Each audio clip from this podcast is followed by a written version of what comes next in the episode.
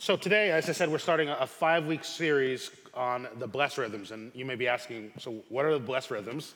Um, the Bless Rhythms come out of something called Surge School. Surge School is a theological curriculum that churches across the valley uh, will take people through over the course of a year. We have a group of people going through Surge School right now. Um, and really, the, the way to sort of think of, of the Bless Rhythms is they're a form of what we might call spiritual disciplines, or maybe a better word is spiritual habits. Uh, those of you who are sort of in church circles, familiar with that language, spiritual disciplines, spiritual habits, there are ways that encourage us to, to grow and mature spiritually. So often when we think of these sort of spiritual habits that help you grow, help you grow and mature spiritually, you, the things you most immediately think of are, so I got to read my Bible regularly, I, I've got to pray, and, and that's very true. Like that's that's like that's like air and and, and water, right, for the for the Christian life, right? They're like they're, they're like the essential food for growing and maturing in your faith. Reading your Bible regularly, praying, uh, absolutely essential. That, that's, that literally is where everything starts. Um, but if you think about it, sort of reading your Bible regularly, praying, those are practices, habits that we tend to do more privately, that they be more inwardly focused. Now, they shouldn't be, and, and there's another sermon about how prayer and Bible reading should is also a communal practice, but generally speaking, it starts more individually, more privately. Uh, the Bless Rhythms, Uh, there are also spiritual habits that we find in the Bible that I think help us or orient us towards thinking not so much first inwardly towards ourselves, but outwardly. That's why sort of the subtitle of the series is Bless Rhythms, Missional Practices. It's a way of just saying these are habits that, that they grow us and mature us, but to practice them, you've got to do it in relation to other people. To, to live them out, you can't just do this at home. They're, they're lived out in connection to other people. In so many ways, the ways that we grow mature spiritually, but in so doing, we do it in the ways that also grow other people spiritually, that also point other people in certain directions that are that are good and right. So uh, what are the Bless Rhythms? Um, Bless Rhythms use the word bless as an acronym. Uh, and so the ones that we'll be looking at over this series are first B, which is bless. Uh, that's the overall habit, you might say, we're, we're thinking of for the entire series. L is for listen, E is for eat. That's the, there is a, a theology for eating together. Um, I look forward to talking about, uh, John will be talking about, I should say. S is for speak, and the last S is for Sabbath, the theology of purposeful rest. And so this Sunday, of course, is we'll, we'll be looking at that first one, uh, B. Uh, the focus is on bless. So when we say bless, what does it mean to bless? What, what does that mean? And when I say bless, so the definition I'm going to give is this idea of, of bringing good upon someone or something. Uh, to say or do something good or favorable to someone or something. So we think about think about it that way, something good happening, good being done, good being spoken to someone or something. Um, what happens when we think of that concept of blessed in that way, I think normally we think of, of, of blessed then, experiencing blessing as something special. Something that sort of sort of happens uh, for a period of time, a moment of time. Um, someone brings you Starbucks. Uh, you ace the test. You have a really good family vacation. So we sort of think, oh, that was a blessed time, right? That, that was a good time. And so in thinking of it this way, in the way I think we normally tend to think of it, it's a way of them thinking of blessing as basically something special, but it's not like a day-to-day thing. It's not like something that's happening all the time. It's sort of a special time, maybe a moment or a period of time that's sort of outside of the norm that's really good and that we enjoy, that we're thankful for, a good thing that was said or done to us that we experienced. That's why as we start this morning, uh, one of the things I think is interesting to point out in at least the Christian story of the world is that blessing was supposed to be the normal state of the world. This world, human beings, this idea of being blessed, having a blessed life, I think the Bible says to us that was to be the normal day-to-day of human existence, of being blessed. Let's look at Genesis one twenty-eight. So first chapter of the Bible, God has just created the world, the first human beings, and here's what it says that he said to those first human beings. It says this, Genesis one twenty-eight, God blessed them and God said to them, be fruitful and multiply, fill the earth and subdue it, have dominion over the fish of the sea and over the birds of the heavens and over every living thing that moves on the earth. God blesses them. And then he blesses them by giving this mandate. And this mandate really is just go out into the world, take possession of it, enjoy it. Live in it, enjoy it, be over it. Human beings were meant to live out of God's blessing, out of and from blessing. Blessing starts from God, God blesses, and then human life is blessed because God blesses it. Because God gives good towards us, we experience that good and live out of that good. And notice, God is not stingy with this blessing. He's not stingy in giving good towards us. The beginning posture of this world, the beginning orientation of God towards human beings and towards the world is blessing. It's not like God is saying, okay, here's what's good and nice and favorable. It's over here, and, and human beings, here's the world, live in it. I hope you find it one day. That's not what happens. God instead is almost, imagine like there's like a go-kart, and God puts human beings in it, and it says, I'm going to push you right there, right in the center of my blessing, right in the center of what is good and right and favorable. I'm going to get you there. I want you to be right in the center of my blessing. That means then, blessing was not meant to be this abnormal reality, this extra special thing that hopefully you can have at different moments in your life. The way God set up the world was for blessing to be the norm. That normal life was experiencing and living in goodness and favor. That normal life, imagine this, normal life for humanity was to be that, like every single day people say and do good things to you. That every single day you experience goodness and favor. That that was not abnormal, that was normal life. Human life lived before God, from God. But now we have sort of the next part of the story. Right? The Bible isn't just Genesis one. We also then go on to Genesis two and then, of course, Genesis three. In Genesis three, the curse enters the world and it undoes the blessing. It undoes the blessing. Genesis two, God basically, in Genesis two, God is basically saying, listen, listen to me, obey my word, follow after me, and you'll be blessed. That's what God does, basically, if you read the story of Genesis two, essentially. Listen to me, follow me, you will be blessed. But they didn't do that. Those first human beings, and ever since then, what did they do? They, they began to believe that maybe, just maybe, God was lying. That, that there could be a blessed life, but it can happen apart from what God has said.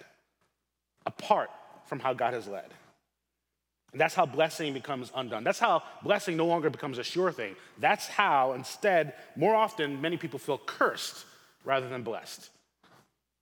And notice, the way that happens, the way sort of this different reality happens in our world, um, where cursing becomes more a standard rather than the blessing of God, the way that happens, notice, it happens by them not trusting God. Whenever we don't trust God, whenever we stop listening to God, it happens by saying, I determine what's good. I understand what's good, what the good life is. And I'm determined to make that happen, because I'm determined to make it happen based on what I see, what I understand, my perception of things, my desire for things. That's what is going to be good. That's what blessing is, and I need to get it. I'm going to trust that I know how to get it. You know, I, I think all kids go through this stage, tends to start in their toddler years, continues on to their um, kindergarten years, some of, some may longer than that. um, but it's a stage where um, the kid is sort of determined to do things on their own um, and doesn't want you to help them with it. And the way they show that they didn't want you to help with them, help you with that is for them to shove your hand out of the way, like really hard, right? So um, if you're a parent or you're an aunt, your uncle who's been around kids, you maybe you babysit, you're a teacher, in any particular way you might be, be around kids, you'll have experienced this.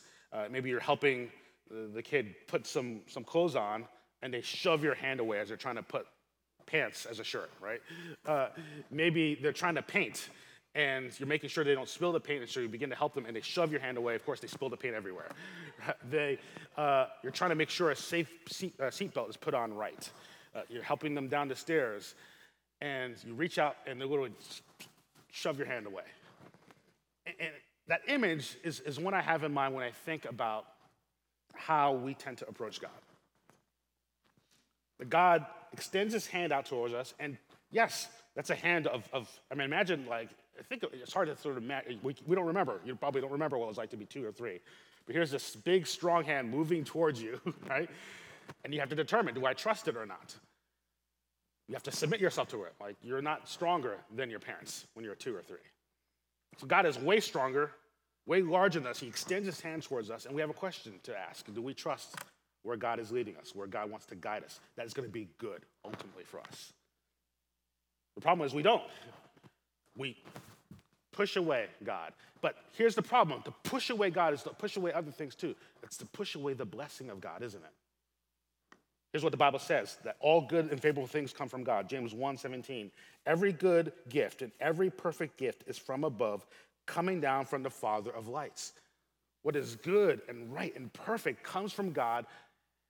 And so to shove away God from your life is to shove that away also. But we don't see it, right? Because our perception is, well, this is what's good. And it's very easy, it's very instinctual to trust what we see in front of us, what we feel within us. I'm sort of describing it another way, another illustration. Um, imagine there is a bottle of dirty water, and you've got a, a group of people who are fighting over that water because they're super thirsty. And yeah, this is dirty water, but this is the only thing available. So they're fighting over it because there's, there's, it's limited. So only a few people are going to be able to have this. And so only a few people are going to have whatever good they can get from this water. And so they're fighting over this to get as much of it as they can. Now, meanwhile, at the door is someone knocking. And that person at that door knocking has five ten-gallon jugs of clean, refreshing, filtered water. Right? Just knocking at the door to come in and bring those five gallons, those ten five-gallon jugs of water into, into the home. But no one will open the door. No one will open the door because they think, well, it's someone else who's going to come in and fight over this bottle of water that we have. They don't trust who's at that door. They don't know. That person's saying, look, I, I've got something for you. They're like, no, it's going to be another person, yet another person to fight against. Another person who's going to come and restrict what I know what's good, what I know what's best for me. So I need to keep them away. I don't trust them. They're going to get in my way. And my question is, do you maybe treat God like this? I mean, just another way of thinking about this issue.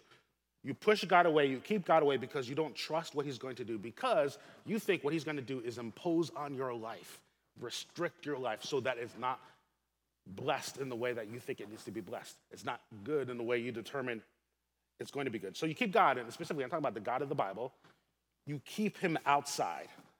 You keep him outside so you can hold on to the life that's in front of you, a life that if you could just see it is actually a bottle of dirty water. And outside is a God ready to give gallons and gallons of fresh living water into your life.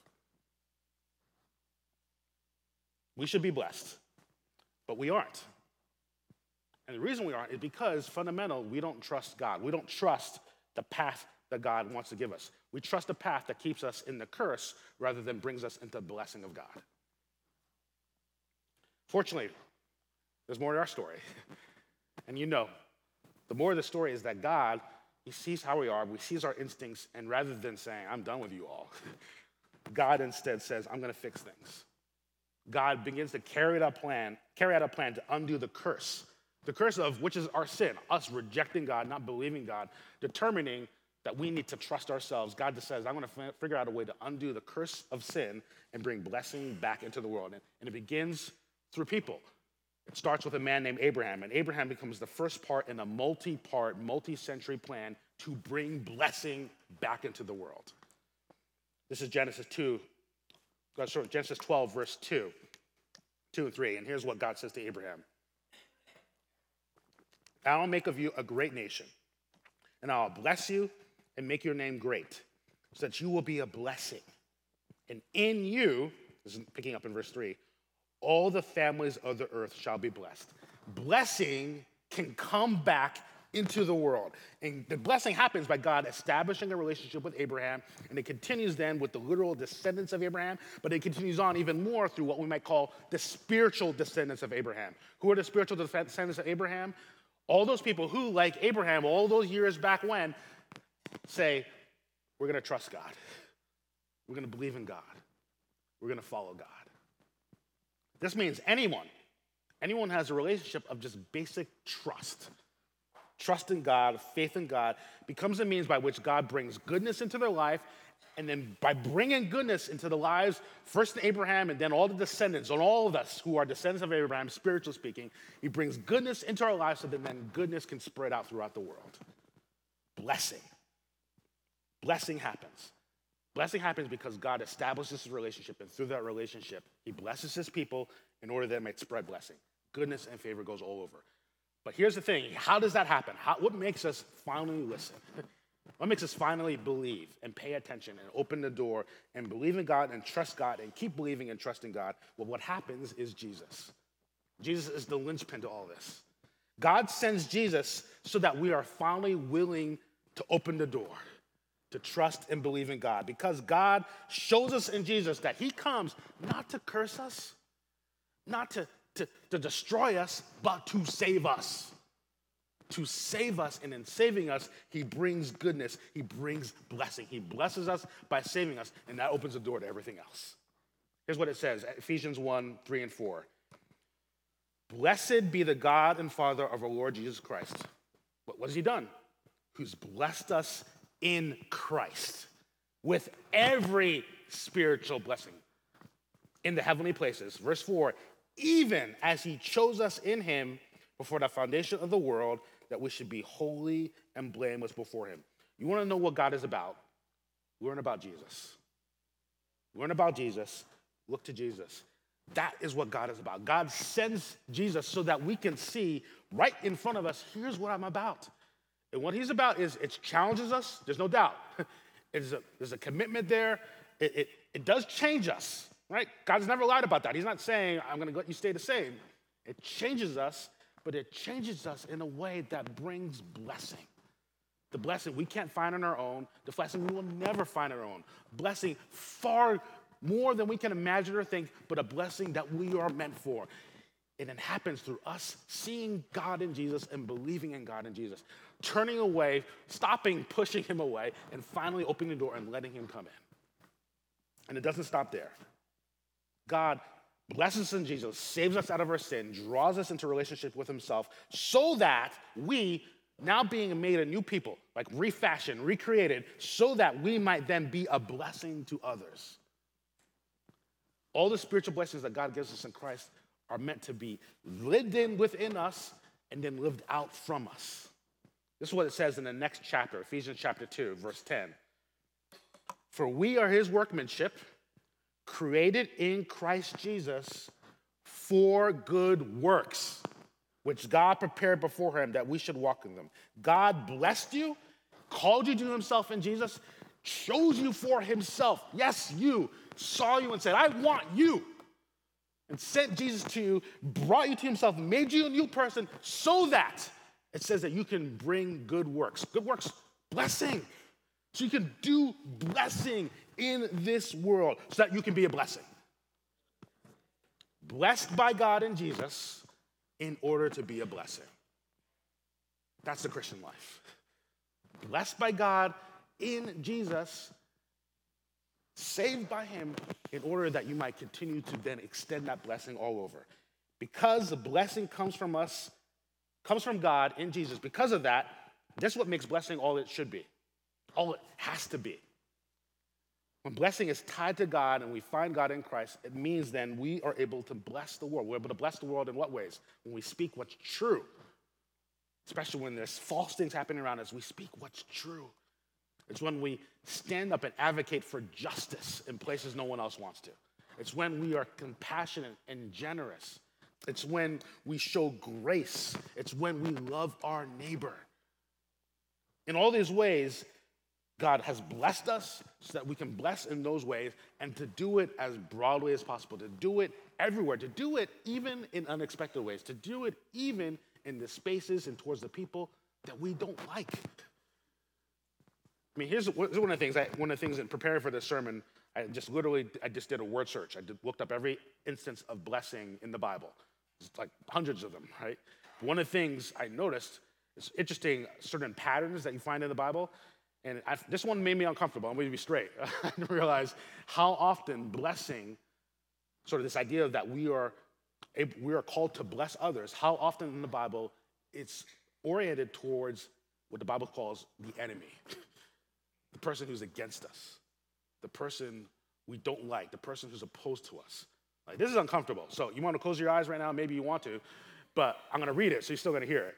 Luke chapter six, verse twenty-seven, it says, "But I say to you who hear, love your enemies, do good to those who hate you, bless those who curse you, pray for those who abuse you."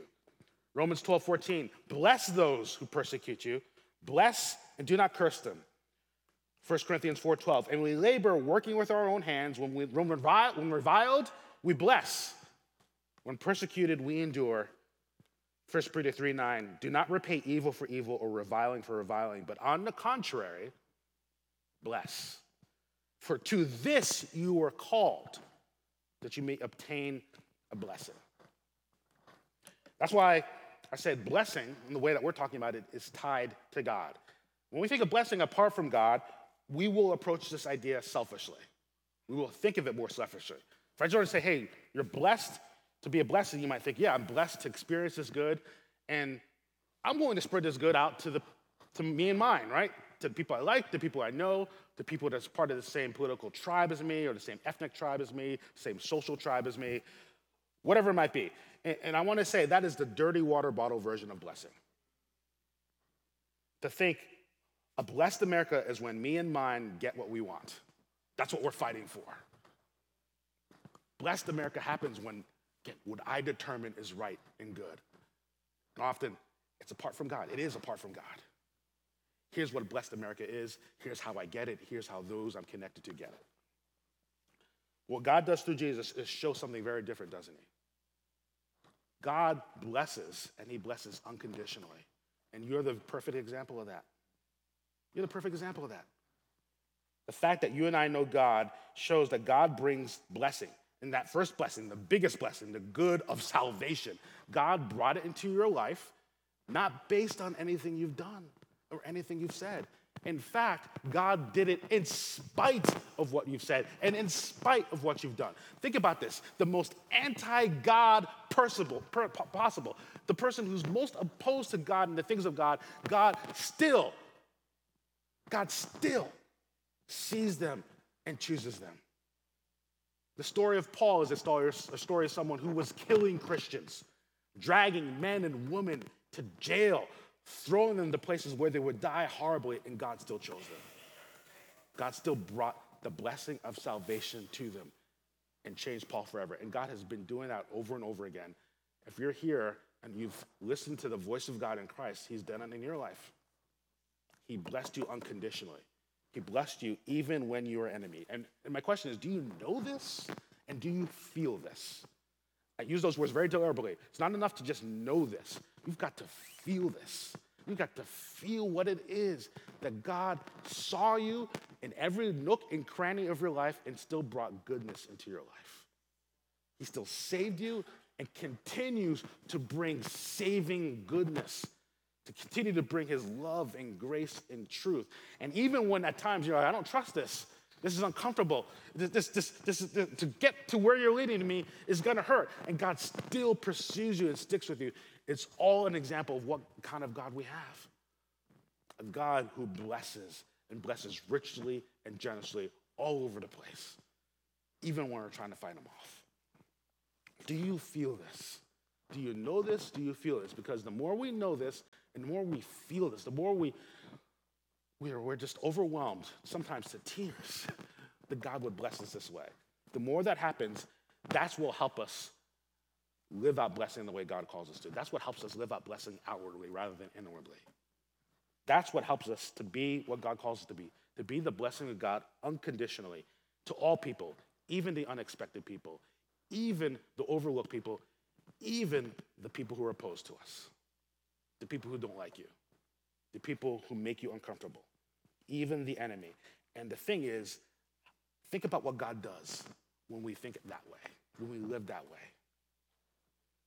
Think about how countercultural that is. To be, bring good and favor indiscriminately. To bring goodness and favor, and to bring this type of goodness and favor, not just like, well, I'll, I'll throw you a dollar here.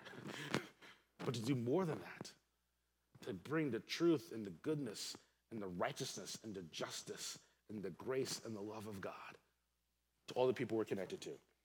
It's countercultural, and that's what makes it special.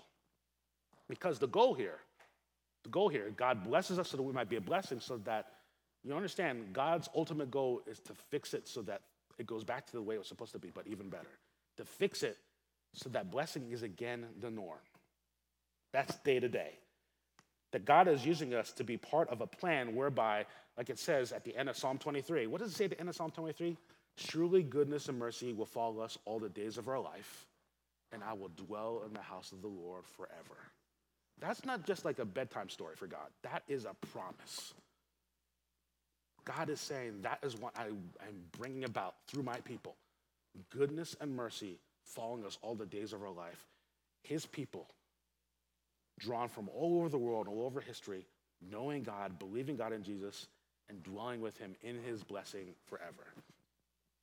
It's special, and it's also then empowering, if you think about it, because it means you're uniquely able to bring blessing. You're uniquely able to bring heavenly good into people's lives. There are people right now in your life who the main chance they will get to experience the unique blessing of God is you. It's you. People who don't know what it is for someone to be extremely gracious and compassionate to them until you do it. People who need you to see them and stand up for them and speak up for them. People who need you to notice them and care about them in specific and particular ways. I mean, how might we, Roosevelt, as a church, how might we live out the ways in which God, because God has blessed us, we live out then what it is to bless others around us. Because, I mean, there's no other building at this corner of Phoenix. It's us. There's no other people gathered but us at this particular part of Phoenix. What does it look like for us to say we are blessed to be a blessing in the Roosevelt Row in downtown Phoenix? What does it mean then for us? Because obviously we're gathered here regularly. We care about this part of Phoenix, but you guys are also connected to other parts of the valley. And there's people you're connected to uniquely. I'm not connected to them. You're connected to them. What might it look like to realize the unique ways in which you are connected to those people, in those people's lives, in a way that brings the unique blessing of God to them? That you've been blessed in God, in Jesus, if you believed in Jesus, so that, yes, you are saved in him, so that you bring saving blessing to others. You bring kingdom blessing to others. Now, I've been talking more generally, but we want to encourage us as a church, really throughout this series. This is one of the more practical series we want to engage in. So one of the things we're going to do is sort of try to give you specific prompts towards that end. Uh, maybe you noticed as you walked in those two boards in the, the back of the sanctuary. They're back in the back corner. And on the boards is a bunch of different cards on them. And what you'll find on those cards is specific ideas. Specific ways to bless, ways to just prompt you to think, how might I be a blessing to those around me? So some of the things you'll see on the board is maybe it's helping someone read or do something hard at school. Maybe it's baking cookies for a neighbor. It could be offering free babysitting to someone who really needs it. I'll pass my number on after church. uh, writing an encouraging note to someone else. Um, sitting next to someone who normally sits all by themselves, and you sit next to them. So what I want to ask you to do is after the service, uh, meet with people, greet with people, but maybe you can take time to stop by that board. Take one, but also, um, if you have a chance, write one down and to hang up for others to, to take throughout the week and, and even going into next Sunday. Uh, and can I say this? If you take it, we're here before God. I want you to see it as a promise before God that you'll do it. Don't take it and not do it. Let's take it and see that as a promise to God. I take it in order to do it. I see it as a way to do what God calls me to do. And Roosevelt, let's play big prayers over this, right? Let's pray, let's pray big prayers that God um, would, would use, if even just a few of us, but maybe even more than a few, begin to say, I'm blessed in order to be a blessing, how God might use this in the lives of those we're connected to. How God might use this to help them be connected to him in Jesus. To help them see a vision of what blessing really is so that they are blessed and that the blessing continues. We are blessed by God in Jesus in order to be a blessing. Let's pray that God would richly expand his goodness and favor in this world as more and more of his people, not just at Roosevelt, but every church, and every community where people have found God in Christ begin to realize the calling they've been giving and live it out in the lives of those they're connected to. Let's pray. Lord, uh, I thank you for this time. Um, I thank you for, uh, Lord, just what it says here. Um, Lord, uh, I pray for those who need to hear what it says, that you have come and knocked at the door, and it's Jesus knocking, and he wants to bring living water. And yes, um, you've been very clear. It will change us. We can't stay the same. But Lord, what you're bringing is living water. We need to stop fighting over what we think is good, but is, is flawed. It's actually cursed. Instead, listen to you and submit to you and let you in. And Lord God, so I pray those people would hear your call to them in Jesus and believe and follow you by believing in Jesus and and, and experiencing. And I pray, Lord, then as, the, as we hear that call, we would feel the full nature of your blessing in our life. All that that means and all that it empowers us to do. All that allows us to do in this world. And may it, Lord, then, Lord, um, be like this sort of tidal wave of blessing that pours out from this community, Lord, over the course of this week and then over the course of the next few months and even beyond. As we begin to orient ourselves differently, to think less, how do I sort of protect what I've got? But instead, how do I give away what I've been given? I've been given the blessing of God in Christ. How can I be Jesus to the people around me and bless them? And the things that I say and the things I do. Lord, um, thank you for this vision. We thank you for this mission. And even so, Lord, we recognize where we're just part of the bigger plan. Ultimately, Lord, we wait the day when you finally bring it all to fruition. The day, Lord, when goodness and mercy is normal. Lord, when we dwell together with you, with one another and with you, and that dwelling is good. It's favorable. It's beautiful. Um, Lord, may we experience more and more of it today, even as we await the day when it comes even more. We thank you and we love you and pray this in Jesus' name. Amen.